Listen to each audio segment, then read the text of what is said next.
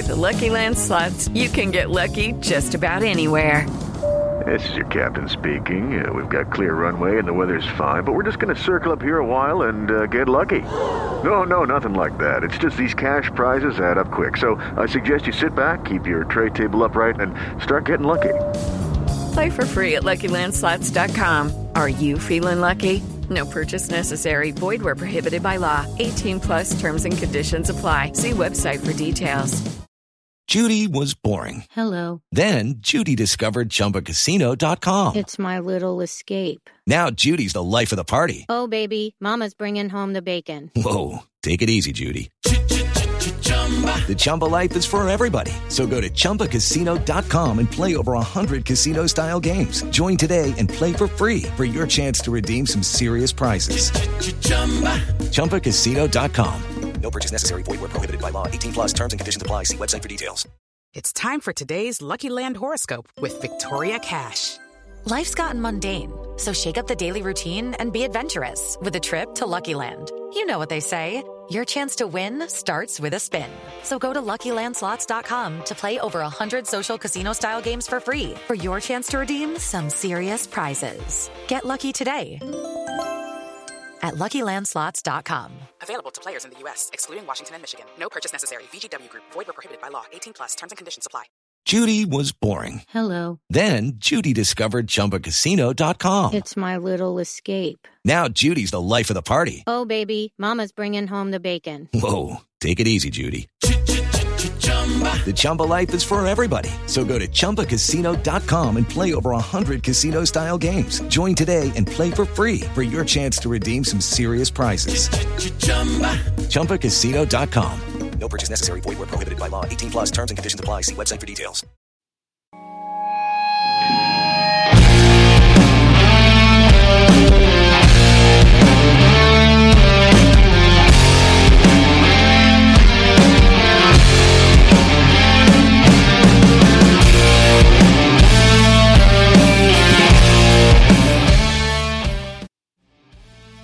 Welcome to another episode of the Lookout Landing podcast. My name is Kate Preusser and I am the managing editor of Lookout Landing, and I am joined today by a special guest, Mariners prospect Louis Boyd. Louis, how are you? I'm doing great. How are you? I'm good as well. Is it? Can I call you Lou or Louis or what? Whatever you want. usually Whatever's easiest. Uh, well, I see on on Twitter whenever I tweet about you, I get a Lou, and you know that is a that's a special that's a special name in Seattle uh, Mariners history. I don't know if you know that. Not exactly, but I mean, in Canucks history, Roberto Luongo, that was our that was our guy for a while. So Oh, Lou. yeah, the Lou chant's been going on for a long time. Well, Lou in Seattle means uh, Lou Piniella. Oh, of course, Lou Piniella. Who doesn't Yeah. know Lou Piniella? Well, I, I, you can be a little forgiven because you did not grow up a Mariners fan. I think I feel like we need to get this. We need to get this out in the open. We need to start this relationship off on you know with honesty. Cannot build on a foundation of lies. You grew up a Blue Jays fan. Yeah, I mean, when I was growing up, I was really a Derek Jeter fan, which was a Ah. little controversial. I mean, AL East, all this and that, but uh, but yeah, I loved Derek Jeter, loved all that. But after he retired, stuck with the Blue Jays. I love Safeco. I grew up watching a bunch of games there, whether it was the Jays, the Yankees, the Red Sox. Would love to always go there whenever possible, but uh. But yeah, I mean the Mariners were a fun team to watch when I was growing up as well, so it was always a good game in that park. You grew up in. Uh, well, you're from the Vancouver area, right? Uh, so where where'd you grow up exactly? Exactly North Vancouver. Little, let's say 15, 20 minutes from downtown. Oh, so so really Vancouver, Vancouver. Pretty close, yeah, pretty close. Uh, so you're joining our fine Canadian tradition of um, we have we've had a fair amount of Canadian prospects come through the system over the years. Obviously, James Paxton, um, but also you know uh, Tyler O'Neill, Gareth Morgan, Alex Liddi. Um, we've had we've had a fair amount, all scouted by legendary scout um, Wayne Norton, who unfortunately passed away this past year. Did Wayne scout you, or did you ever have any contact with him? Uh, no, never scouted by him. Uh, he drafted one of my really good friends, Lachlan Fontaine, Ah, yes, yes. So uh, I, I definitely knew about him through Lachlan, but uh, never actually got to speak with him. Because you were not heavily scouted coming out of high school, right? No, I think I had three kind of offers, and, and no D1 offers for sure. So uh, went the JUCO route. I absolutely loved it. I guess tell us a little bit about that because you played in kind of an interesting place with the in is it Co Cochise College? Coch Cochise. Okay. Cochise College in where in Arizona? Douglas, Arizona, which is 15 minutes away from the Mexican border. Wow. So, So, deep. deep into Arizona, in the middle of nowhere. You got maybe like a Walmart, a McDonald's, Burger King, and a Dairy Queen. That's pretty much what you worked with down there. wow. Um, so uh, I imagine that that probably, although it was not so much fun on the on the um, you know social scene side, uh, was probably really good for your baseball game. Right. And I mean, that's kind of what it's all about. That's one of the selling points where at other schools there's a lot of distractions that can get in your way from your development. And I mean, as a junior college player, you're there because you're not good enough to be a D1 player, pretty much. So, development's the most important thing. And the coach there, Todd Engelhart, he's unbelievable. Took me in right away, taught me everything he knows, and I definitely idolize that man. He's an incredible mind of the game and taught me a lot over the couple of years that I was there. What is um what's one of the things that you one of the biggest things you took away from your time there? Honestly, I would just say being able to handle a lot of adversity. That's probably the most important thing. I mean, the fields there are awful. And so you're getting lots of bad hops. You have to learn to charge the ball rather than wait on it. You got to deal with bad umpires from an early start in college. You Got to deal with double headers twice a week, which a lot of people aren't used to. So the travel's brutal compared to D1 with waking up at like 3, 4 in the morning, driving five hours, playing two games, and then driving back that night. So there's a lot of adversity going on, and I'm, in hindsight, I'm incredibly appreciative for that experience because that's totally set me up for the rest of my career. Yeah, minor league life doesn't look so hard after uh after you're already used to that, right? You're already ready for the PCL and uh and Pacific Coast League travel. Right, I've I've got my ideal bus sitting position and learned how to sleep on the bus early, so that's that's definitely helpful. Oh, you're a seasoned pro.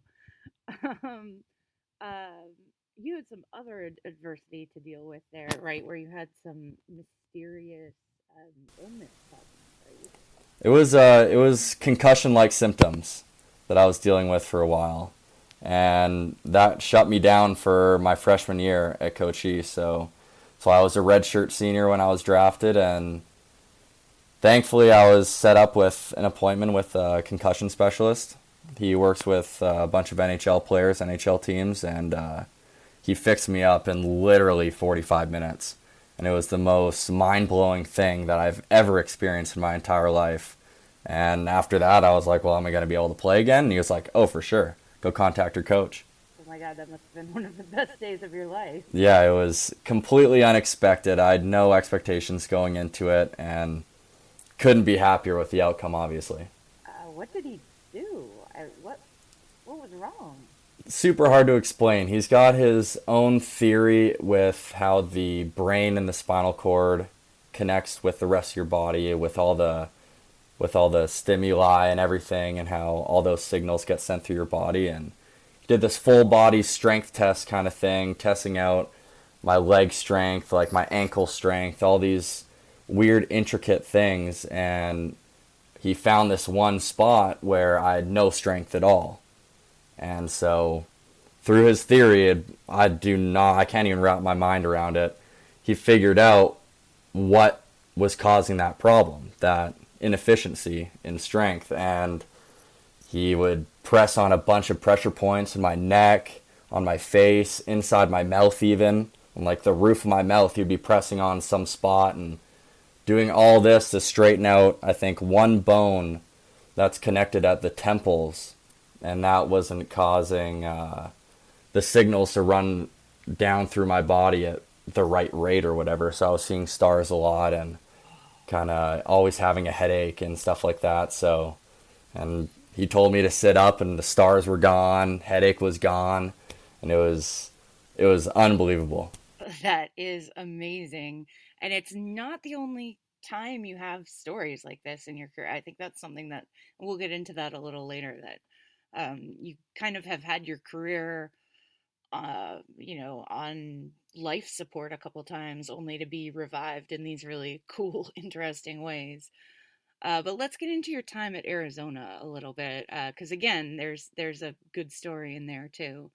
Um, so after you're done at Cochise, you transfer to University of Arizona. Uh, tell me a little bit about your time there.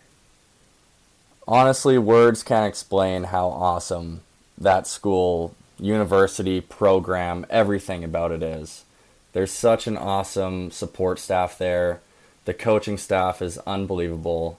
The academic side, they do whatever you need for to be the most prepared possible and to have the best grades so you don't have to worry about school while you're playing.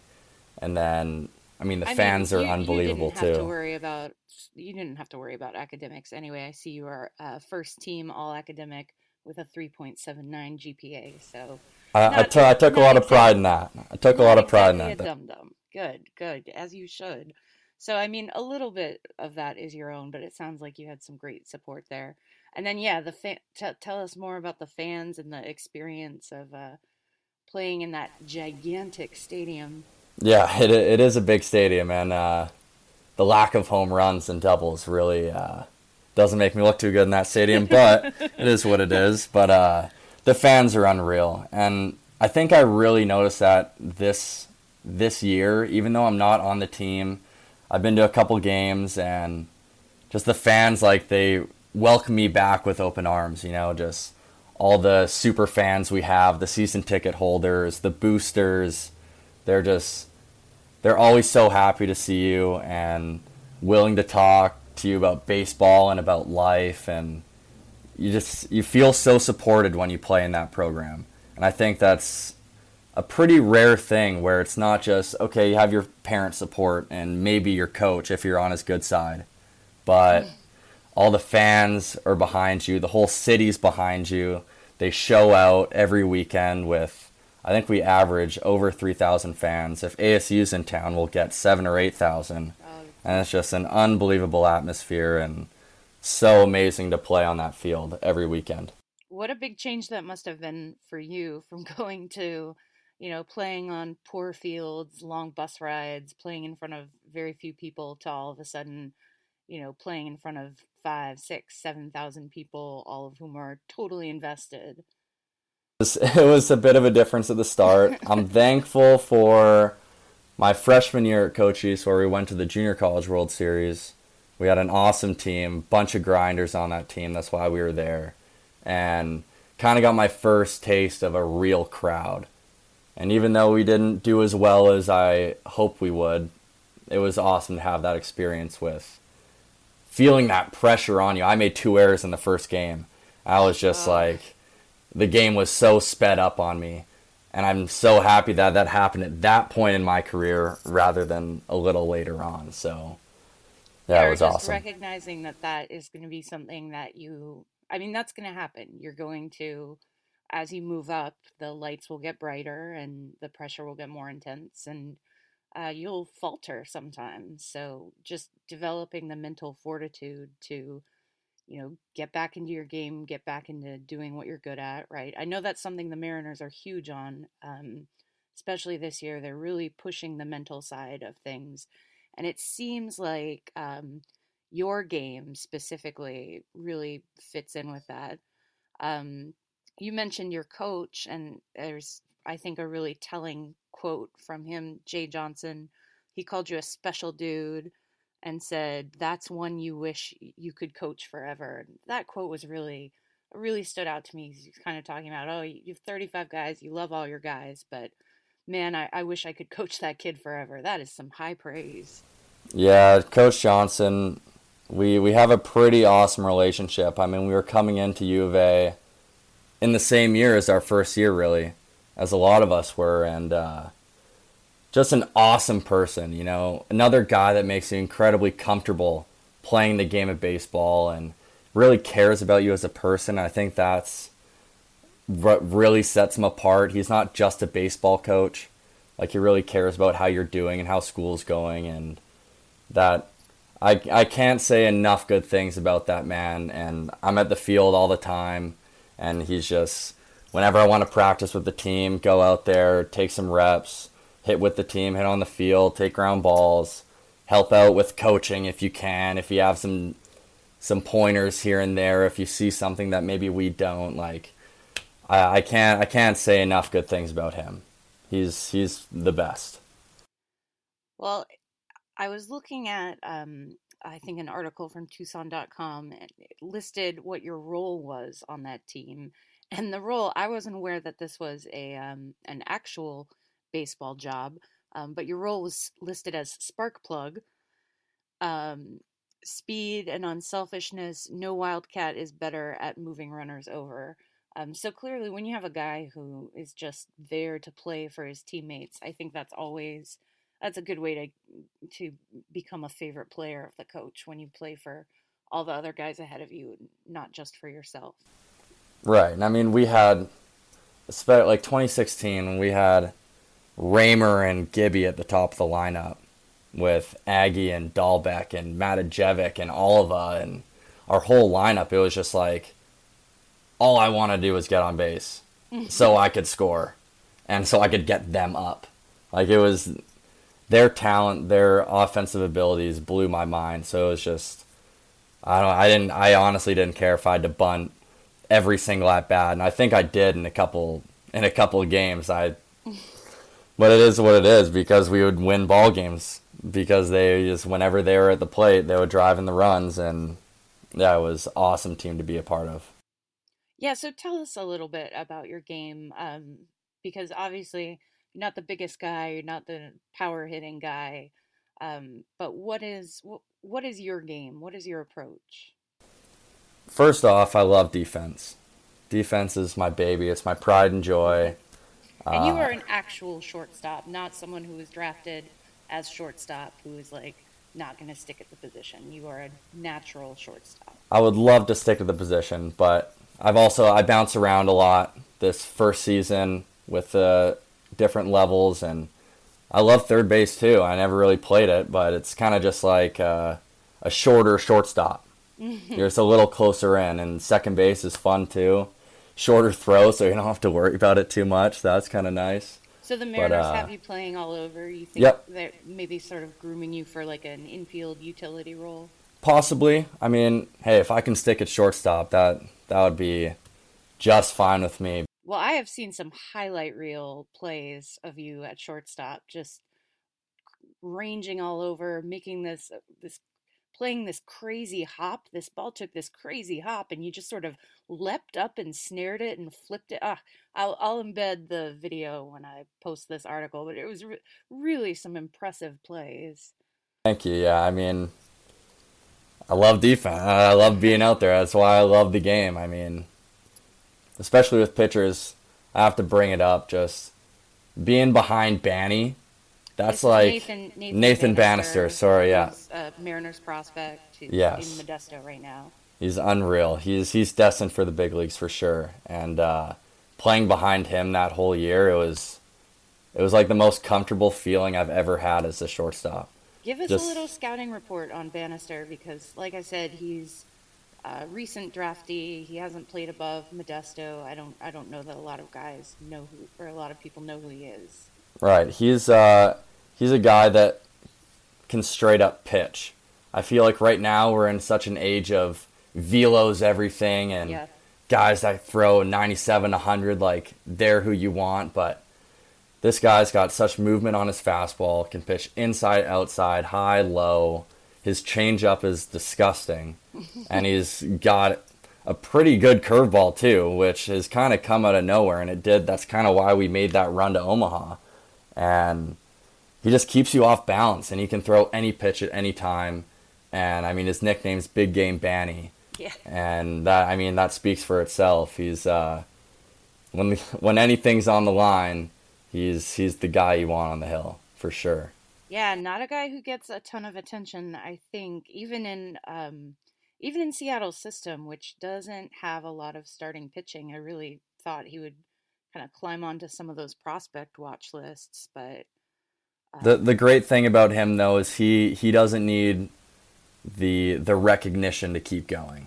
He he's a guy that he's so mentally strong, which is why he fits in perfectly with this organization, and he empowers himself to be the best guy that day, whenever he's starting, and he shows it. I mean, he made the first AAA spot start that he made. Oh, that was awesome. I, I, think he got a call at like 2 a.m. and got on a plane at six, and then threw like seven scoreless or something like that. that was that was incredible. So I I think an outing like that and a whole experience like that really personifies Nathan Bannister. Uh, well, he's definitely one to watch and hopefully you will get a chance to play behind him again soon. That that's honestly like one of my goals everyone asks me like, "Hey, what level do you want to get up to?" Like, I know you want to make the bigs, but like, what's realistic? This and that. It's like I just want to play behind Nathan Bannister again. I don't know whatever levels he at. That's where I want to be at. So well, maybe you'll get a chance in the spring. You know, a lot lot happens during spring training. And... I would absolutely love that. Um, let's talk a little bit then, because I want to get into the idea of mental skills and what this organization values and how you fit it. Um, but let's talk a little bit about. First of all, we have to talk about your um, the one home run that you've hit that you hit as a as a Wildcat. I think we just have to talk about that, and then we can talk about your draft day a little bit. Yeah, that was uh, that was a pretty crazy moment. Uh, I hit a couple home runs in junior college, but uh, never had one at Arizona. Wasn't really my role. I didn't really try and do too much, kind of thing, and uh, we were and it's down. not a friendly stadium for hitting home runs. No, either, I mean. by no means. I I mean, if we were playing at home, if we were hosting that regional, I would not have a home run in my career at Arizona. I can guarantee you that it just snuck over the wall. So uh, yeah, I think it was like a nine two nine to two game in the ninth.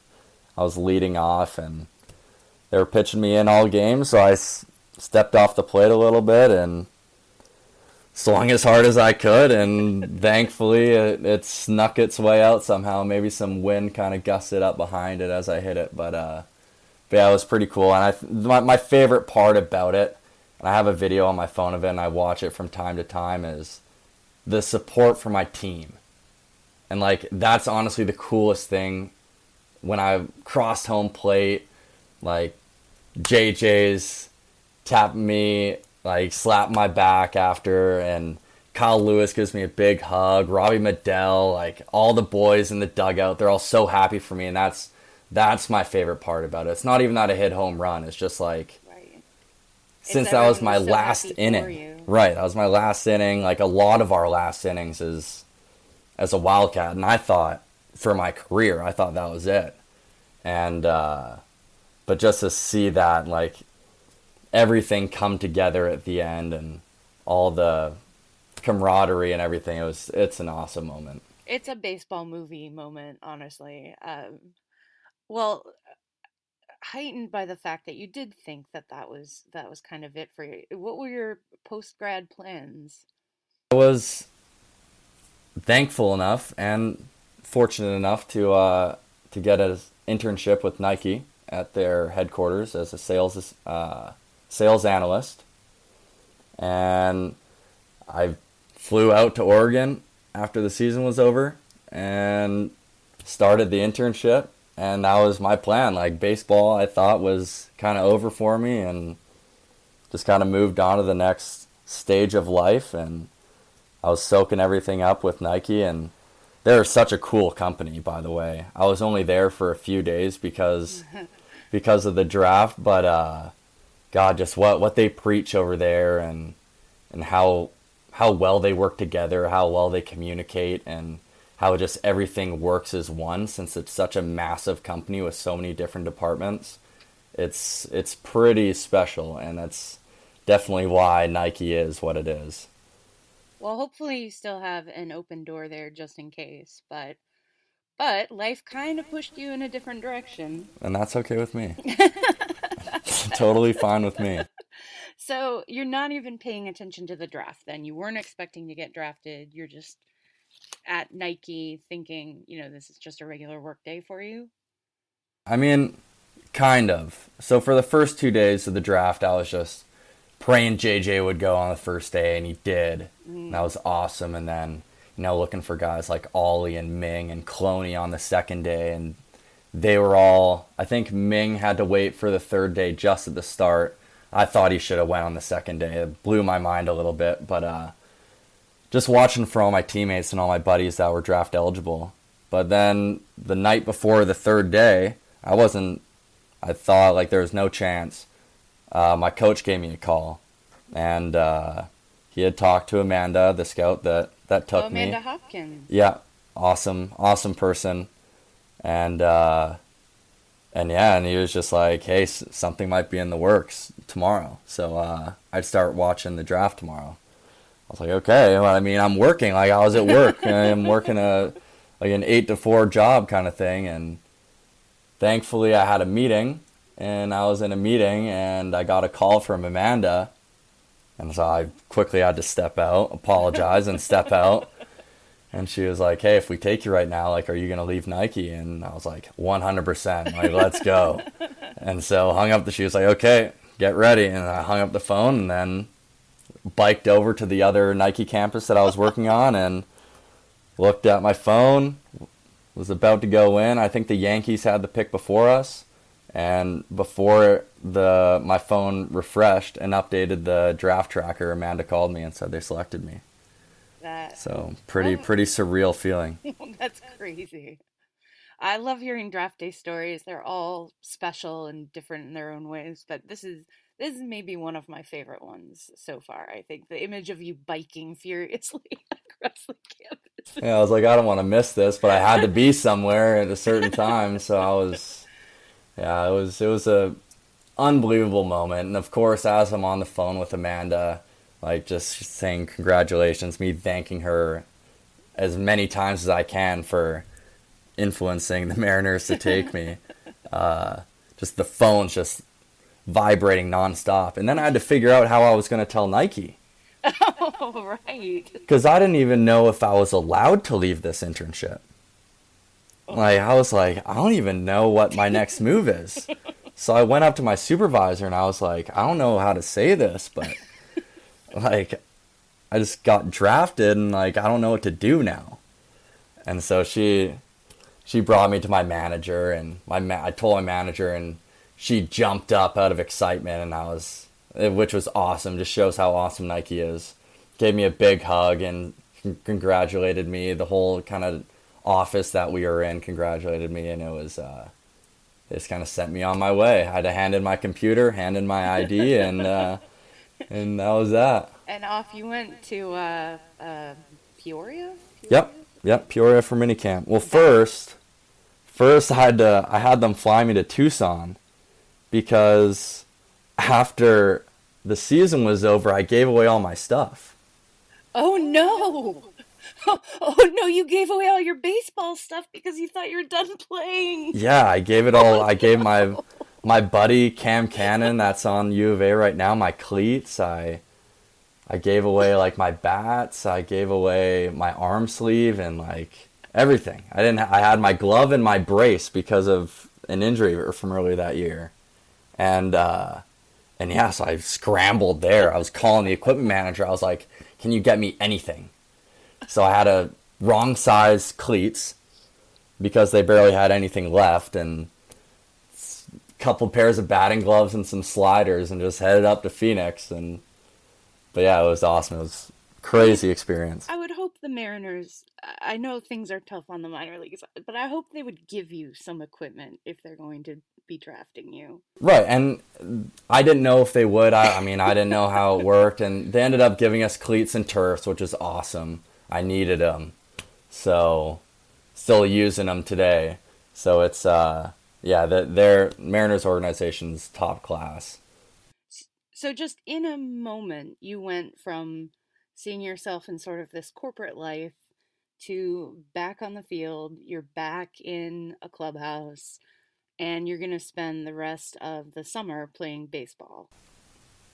Yeah, that was uh it was honestly like I had a new lease on life. It was cuz you know what when you're coming to the end of your baseball career, what you think is the end of it, you kind of you kind of protect yourself a little, you know? You kind of Yeah.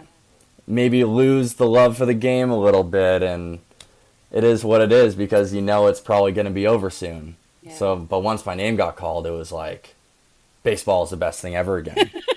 I'm back in love baseball. right. And this is we are we are back. And uh yeah, it was awesome. I mean, just just hitting BP, I got like a smile on my face and just throwing the ball and knowing that's like meaningful again and Oh, yeah, it was the best feeling. Unbelievable. And thankfully, I still have this feeling today and going to have this feeling for a long time. well, you um you came in pretty impressively. You know, you ran through the rookie league with a 131 WRC plus. Um, they sent you to short season Everett, where you had the uh, you walked as many times as you struck out. Posted a 108 WRC plus. So you know, and there you're playing against guys who are first and second round draft choices, uh, right? So hold yourself up there, and then they sent you to Clinton. So you jump, you moved three levels in your very short amount of time. Right. And I my favorite part about that was when you get drafted, I mean, you know nobody. You're coming into a brand new organization. Maybe you know a couple guys that got drafted by the Mariners, maybe you don't. But my favorite part was that I got to meet so many of the guys. Yeah. whether they were drafted this year, last year, previous years. I, that that was my favorite part because now going into spring training, I feel like I've got relationships with a bunch of guys, and communication on the field is going to be easier, and this and that. I feel like everything will be a lot smoother because of that. And you've spent a lot of time in Peoria at the complex, right? You're, you're there right now, right? I'm still in Tucson. Oh, you're in I'm in Tucson Tucson, right now. now. Yep. yeah, Um, we don't report till the 10th. That's right. So you'll be heading down for um for my. I know that they did some like strength and conditioning camps and had some. uh, What what what did you do after short season? No wait, you were in Clinton after Clinton ended. Did you go back down? Did you do any of the um, instructional league stuff or No, we didn't. or anything? They wanted to send me to their Dominican Winter League, but I was finishing up my last semester of school. So I was down in Tucson and just immediate I think I took 2 days off and then was in the gym five, four, five days a week or something like that. So yeah, I mean, didn't really take much time because I knew I didn't really can't afford to take the time off. so uh, so yeah, I've just kind of been living in Tucson and enjoying all the facilities here and trying to use them to the best of my ability. Uh, and while you are living in Tucson, so you gotta keep something in your back pocket, right? Because you never know how long a baseball career is going to be. I see you are trying to be, quote, the Tony Romo of baseball. yeah, that was uh, actually it all it started I think last year. One of my teammates, Robbie Medell, he's he's big into that. Big into doing the announcing. He's great at it. He's awesome lingo. He's really sweet. So we actually did a softball game last year. And the connection with that me and Rob had for it, I mean, obviously being teammates for two years and all the road trips and everything, we meshed together pretty well and it was incredibly fun to do. And when I went to Cochise, I actually started there with uh, going for a journalism degree. So sports broadcasting has always been something that I've always had really fun doing. I think it's a pr- really cool profession and everything. So this season, I was I'm good friends with our SID Daniel Burke, great guy, makes me laugh every single day. He's awesome, and uh, he was like, "Hey, do you want to do? You should announce some of the games since you're in town." I was like, "That's a good idea. Let's do it." and so I was like, "Okay, you want to do this day? Yeah, sure, let's do it."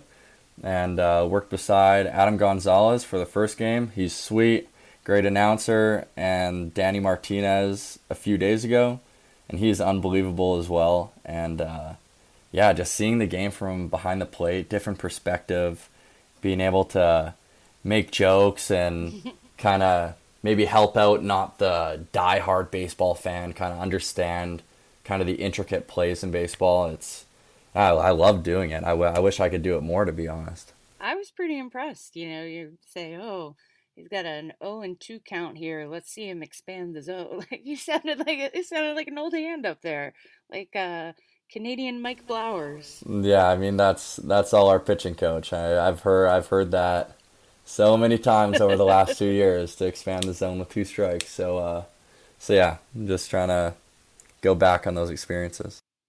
Well, always good to keep you know keep your fingers in a lot of different pies, so to speak. To like I said, you never know, and I'm sure as somebody who's had kind of an injury history, you know how quickly that can interfere with your career.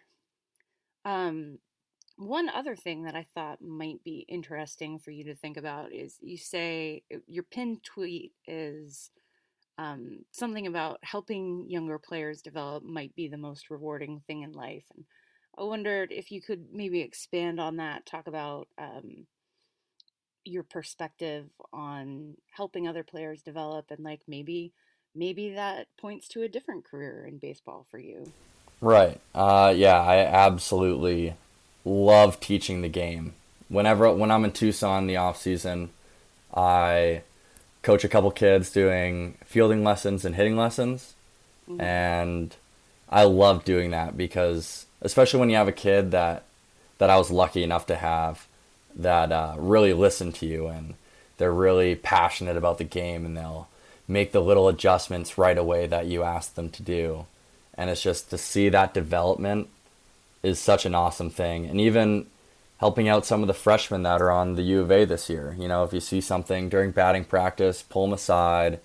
Be like, hey, you might want to think about this or whatever, and and then they they try it out and they have success with it, and you you just see that smile, you see that sense of gratitude that they have, and and they just seem so happy. And I think that's such an awesome feeling to have as a person to know that you kind of produce that happiness for them, and that it almost makes it not almost it definitely makes me happier to see other people succeed rather than me like i would much rather give a couple pointers to a buddy of mine and have them go three for four that day rather than just see me go three for four. I don't really get anything out of that. So so yeah coaching would be an awesome thing to do in the future as well. Definitely sounds like you are a natural born teacher. Um, did you have any specific coach or work with anyone that kind of influenced, you know, that informed the way that you're telling guys to do things? You know, I've I've been super super fortunate with the coaches that I've had in the past. Um, starting in, I mean, starting when I was when I was a kid, my mom was my first coach in t-ball. My dad coached me from all the way through little league, and then um, my high school coach, Larson Bauk, he was unbelievable with how much he knew about the little things of baseball. And he coached me for, I think, like five years. He, maybe there was one year in between that he didn't, but he was with me for sure for four years. And uh, the things that I learned from him and just the way he can break the game down in so many different facets is pretty special. And so I took that to junior college. Coach Englehart was awesome. He was able to kind of teach me how to manage a game rather than just play it and kind of control your control your thoughts, control your mind to calm yourself down and then Jay Johnson, Coach Wanaka, Serge, uh, Coach Lon, they're unbelievable over there at Arizona. And so I've been completely blessed with with coaches in my life that not only know the game but are awesome people as well, and super thankful for that. Well, that approach to sort of this, um, I think, very mindful approach to baseball that you have, the focus that you have on doing all the little things well, seems to play in with something that they're doing in the organization where they're really trying to emphasize fundamentals. Uh, they want to get faster on the bases, obviously uh, faster, better, smarter base running is a huge point of emphasis. Um, I'm just curious. So, why do you think the Mariners drafted you? What makes you a good fit for this organization? I think kind of what you were touching upon right there. Um, Andy McKay actually spoke to our team last year. Him and uh, Jay have a good relationship, so Jay asked if he would speak to us, and he kind of went over the process, and we're very process oriented at U of A as well, and. Mm. Yeah, process is a big word. Yes, very big word. Andy McKay said he's going to donate. Yeah, I saw that. is that going? How much do you think that's going to set him back? Honestly, Oh. he's donating like ten bucks every time he says the word process. Yeah, I, I hope I hope the checkbook's open with a pen close to it because yeah, that that word is definitely stressed upon as it should be because pro, the right process leads to the right results and uh, yeah, I think it was just a, a really really good fluid transition into from the U of A to the Mariners. Um, I try and bring some leadership uh, attributes as well, and try and make guys comfortable. Try and make guys as try and make guys better whenever I can, whatever opportunity I see, and uh, yeah, just was very happy that they were the team that chose me. It does seem to be sort of a, a natural fit, I think, when you're talking about what the organization, and this is a bit of a shift for the organization to go into. This has not always been, it's not always been uh, the the central focus of the Mariners to do things like you know we hear all the time about C the Z and uh, PTPAs and um, I think that you're starting to see in who they're recruiting that influence. I wonder too if that's maybe partially why they decided to send you to rookie league, to um, which I you know your numbers were pretty insane. You did not probably belong in rookie league, but maybe to provide that leadership aspect to some of the really young guys who are there. Right. Yeah. I mean, it was it was fun being in the, in the AZL. It was it made the transition from college ball to pro ball a lot easier because I mean your travel is way less. You're you're at the spring training facility using all their everything available to you, and so that made the transition very easy. And uh, and yeah, just helping out the younger guys. We had a lot of college guys there too which uh, we all kind of fed off each other, and it was more of like a kind of like a college atmosphere for the team, which was cool. We kind of fed off using energy, and uh, you know we won the first half, which was awesome. And we have there's a lot of talented guys on that team, and I'm super excited to see uh, where everybody's at going into spring training because if we have that much talent in the AZL, it's uh, it's should be a good future for the Mariners, that's for sure. Who's somebody who doesn't, you know, obviously we all know the first round draft choice, and we know who Sam Carlson is, we know who Evan White is. Um, who's somebody that maybe your casual fan doesn't know as much, doesn't know the name of, who's somebody who you think um, is going to be a going to be an impact talent or a, an up and comer? Yeah, for sure. Um, one guy that quickly comes to mind, he put up some insane numbers uh, in the AZL was uh, Costello, Ryan Costello, Cause for short. He was uh, his first professional at bat. He went off the batter's eye to straightaway center field at the big league spring training park. wow. So very first at bat, the guy's got real pop and just a real feel for for the offensive side of things. And uh, I was I always try and help him out with a little bit defensively because if he can become a a strong third baseman, that that dude can shoot through the system for sure. Oh, yeah. He's uh, he's incredibly talented. I'm really excited to to be his teammate again. Um, that's funny. We had Tommy Romero on the podcast. Okay, uh, good. I love Tommy. He's a good kid. Um, and he also mentioned Costello as somebody to keep an eye out. So clearly he's, he's making an impact there. Yep. Um, let's shift back just quickly to kind of close up things. Um, actually, no, I want to I want to talk about what you want to do, what your goals are for this next year, this upcoming season. And then I'm going to ask you to give us an, a scouting report on Alfonso Rivas. I've been I've been eager to get to that at the bottom of my sheet all along because man, what a talent! But let's let's make it about you for a little while longer, and uh, talk about what what you're looking to improve on going into the season. What do they have you working on? I know each player is given kind of a, a chore list to do before they get to move up. Yeah, um, my main thing in the off season that they wanted me to improve on is just my overall strength. At the end of the season, you know, with uh, with the UCL injury mm-hmm. and everything, it was it was I was pretty skinny, and it was kind of embarrassing to be honest. So uh, I'd be barreling up balls with all I've got, not even going to the wall, and you know, it's a little depressing at times that you you can't put a couple out of the park. But uh, but yeah, so they they want to be in the gym as much as possible, and I've definitely been doing that. That's been my number one focus. And uh, you should uh, you should go find Dan Altavilla and ask him for some go go. Yeah, I've uh, I've heard he's lifting. jacked. Yeah, he is. He is um, just his muscles have muscles on them. So go go ask him what his uh what his program is. Actually, um, I know the Mariners are big with Driveline and that whole program, that right. lifting program. So do you think you might look into that a little bit? I know it's a big presence in the clubhouse. A lot of guys do that.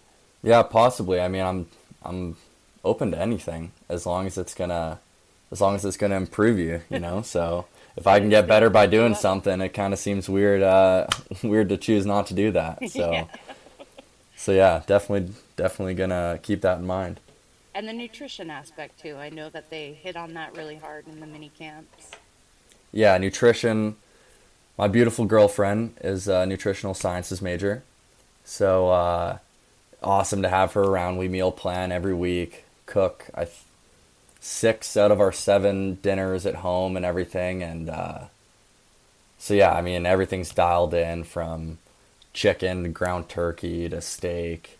All that's mixed in with some good carbs and proteins and everything. So uh, thanks to her, my diet's been pretty dialed in. I, yeah. If it's just me, I can I can kind of get away from it. But uh, but yeah, so su- super thankful for her. Uh, your secret weapon. All right, so you're going. Your goal is to get bigger, stronger, and to um, get where Banny's at. get where Banny's at. yeah, that's it. That's all, that's that's what I care about. Wherever he is in the system. Yeah play well enough that you can play at his level. That's exactly right. Uh, well, my guess is he's going to be in Double A, so that's. I guess that's the goal then. You've got some work ahead of you. I know. That's okay with me. That's okay with me. Uh, awesome. All right, let's get around to talking a little Pac-12 baseball because um, I know that you, since you've been calling some of the games, you've seen some of the people in the conference who stood out. Uh, obviously, we just had Joe Demers for the Huskies throw a perfect game. It's pretty awesome. Who are some other? We'll talk overall the conference, and we'll talk Arizona. Who who are some other people who stand out to you? You know, I was never, I was never a guy that really got into, like the other Pac-12 prospects kind of thing and who we were gonna face. At Arizona, it's all about a faceless opponent, mm. and. Uh, so like sure sure we do we do film and we look at scouting reports and all that, but uh, I'm a firm believer that say you have a great pitcher on the mound, which I mean once you once you get above maybe the AZL, you're facing pretty much a Friday night guy whenever you're at the plate. And uh, I feel like if you give them a little too much credit, they can be better than they actually are. So we've really tried to just faceless opponent, faceless pitcher, just stick to your plan. So instead of him, since he's really good, obviously, because they are where they're at, they have pretty significant tools and good pitches and all that. But as long as you stick to your plan, it doesn't exactly matter what they're going to try to do to you. As long as you're really, really confident in what you're doing. I think they say you want to get to a plan where you're confident even if you fail using that plan. Because the process, because more times than not, is going to lead to better results. And I mean, obviously, failing is a part of this game, so you have to be comfortable with failing. With whatever plan that you've invested in. And uh, so, yeah, I mean, the pitching prospects, I'm probably not the best person to talk to about that. So, uh, but from a hitting side, I mean, Madrigal is an obvious guy. Oh my gosh, he's I think he's hurt right now, He is. He's going to be out four to six weeks. But which is a big blow. But I mean, they've they've got a, such a deep team over there. yeah, Trevor Larnach has just stepped up and started hitting everything. Yeah, he's been really good. I know. Uh, I mean, Bishop's younger brother. Hunter, yeah. Yeah, that that dude was. He was probably the person that impressed me the most Really. out of our opponents last year. It's hard. I mean, he is so big. Like, Yeah, so he's so, very athletic and just just his his He movements. runs like a deer. Right. His his movements are the thing that make him a special player and he's got I mean pop that you can't really teach. So uh so yeah, he's uh he's he's going to be a good one in the future, that's for sure. I hope that we. I, I hope we get him. No, I, I wouldn't mind it. Why let's uh let's have both the bishops. I enjoy that. Corner the market on bishops. Uh, it's funny because he and Braden are two just totally different players. Like they're, you know, Braden is all about speed and defense and line drives, and Hunter is just incredible raw power. They're both very fast, though. It's kind of weird to see a six-five guy just like hightailing it around the bases. Yeah, we've we've got a we've got a pitcher on U of A, Michael Flynn. He's our Saturday night guy. That dude runs like a six four, six five. What? and he's a six six four six three pitcher. It's it's insane the athleticism that he has. Uh, well, let's talk about some of the guys, some of the guys at Arizona um, who you think might be candidates for the draft or guys to keep our eye on in the future. Obviously, Rivas is the big name, but Yeah, Rivas, he's an unmissable talent. The dude can rake against any pitcher, any field, to any part of the field. And he's unbelievable. I could go on and on about. Yeah, he's got a, a great hit tool, right? Kind of kind of Madrigal esque in that he can just he doesn't strike out. He makes a ton of contact. And the thing that is underrated about him, he's got a couple things actually. His play at first base is unbelievable. He is like a gold glove first baseman. And I don't he doesn't get a lot of credit for that. So definitely he, he can he can hold his own on the defensive side as well. And the mental side, you never see that dude get mad. And that is a tough tough quality to have. And he had it since he was a freshman. It was crazy. He came in in 2016 and it was just like is this kid 23 years old or is he 19 so uh so yeah that he is he's a special special talent on a lot of levels um It's funny, I don't see him pop up in first round talk, but the skill set you're describing is a first round skill set. Why do you think people are sleeping on him a little? it could be a height thing he's not like a super physically imposing person and maybe I mean he doesn't. I mean, not a lot of people do, but he doesn't have JJ Matijevic pop or like Bobby Dalbec pop that they might be used to seeing from like the number three hole guy at Arizona. Or a But, first uh, baseman. Right. But uh I mean the guy can play the outfield. The guy the guy closed out the game for us to go to the finals of the World Series. So he was a two way guy as well until recently. So uh, I mean that just speaks about his athleticism. Yeah. But uh but yeah, I don't know. If if it was me I would I would take him in the first round for sure. he's he's someone you want in your organization. He does things right and swings the bat better than I wouldn't say anybody because there's a lot of good hitters in the league, but uh but I mean he's definitely up there with the top top 5, I would say, top 3 even. So uh so yeah, in my mind he's a first round talent and there's a lot of other guys too like Cesar Salazar, our catcher at U of A. Ooh, ooh, tell me more about a catcher because that is something our organization needs. unbelievable defensively.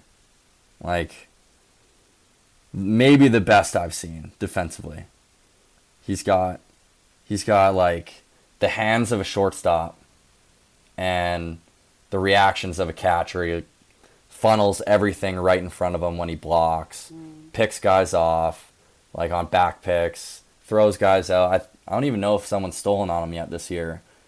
Uh, he, I know for sure he started out three for three on the year, and uh, yeah, he is he's phenomenal back there, and he's really starting to swing it too. So uh, yeah, he's he's someone to watch out for this year. Cal Stevenson, he's he's kind of their spark plug. He's a senior. He's uh, incredibly fast, great barrel control, puts balls in play, great arm from the outfield. Um, God, I know. I'm, our pitchers, Cody Deason, he's going to be up there in the draft. Uh, Michael Flynn, he's going to be up there.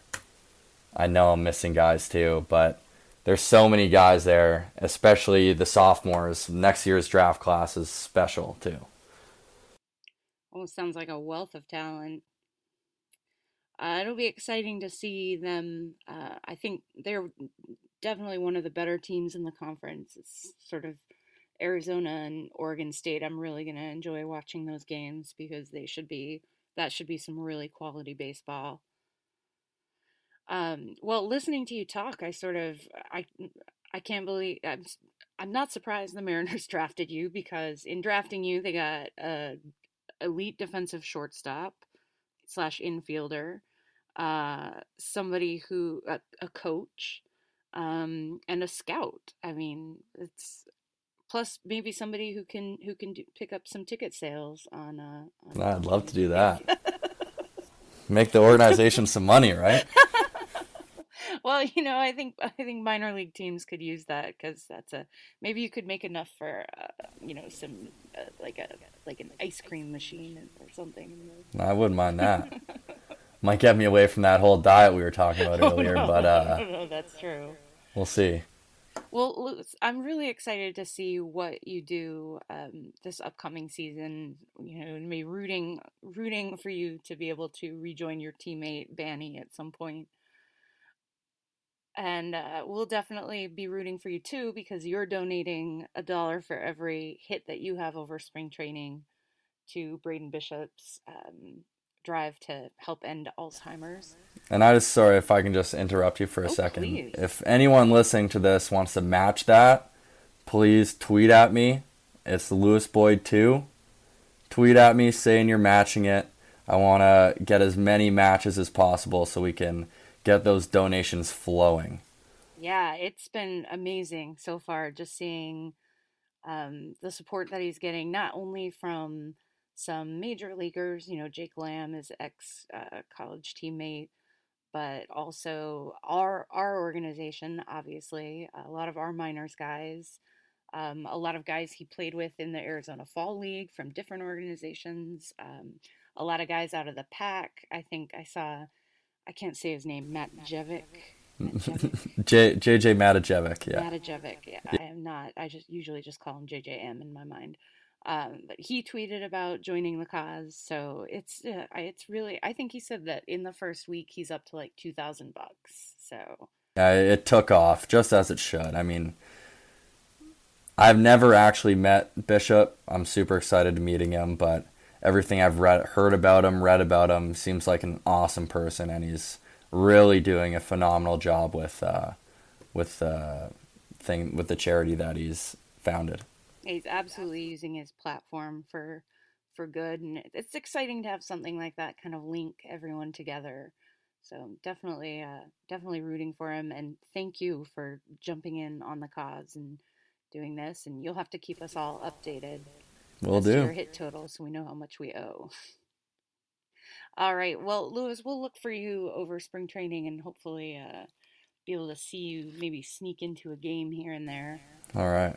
And uh, definitely be rooting for you next year. Thank you so much for joining us and talking to us. And thank you, listeners, for listening. And we will talk to you next week.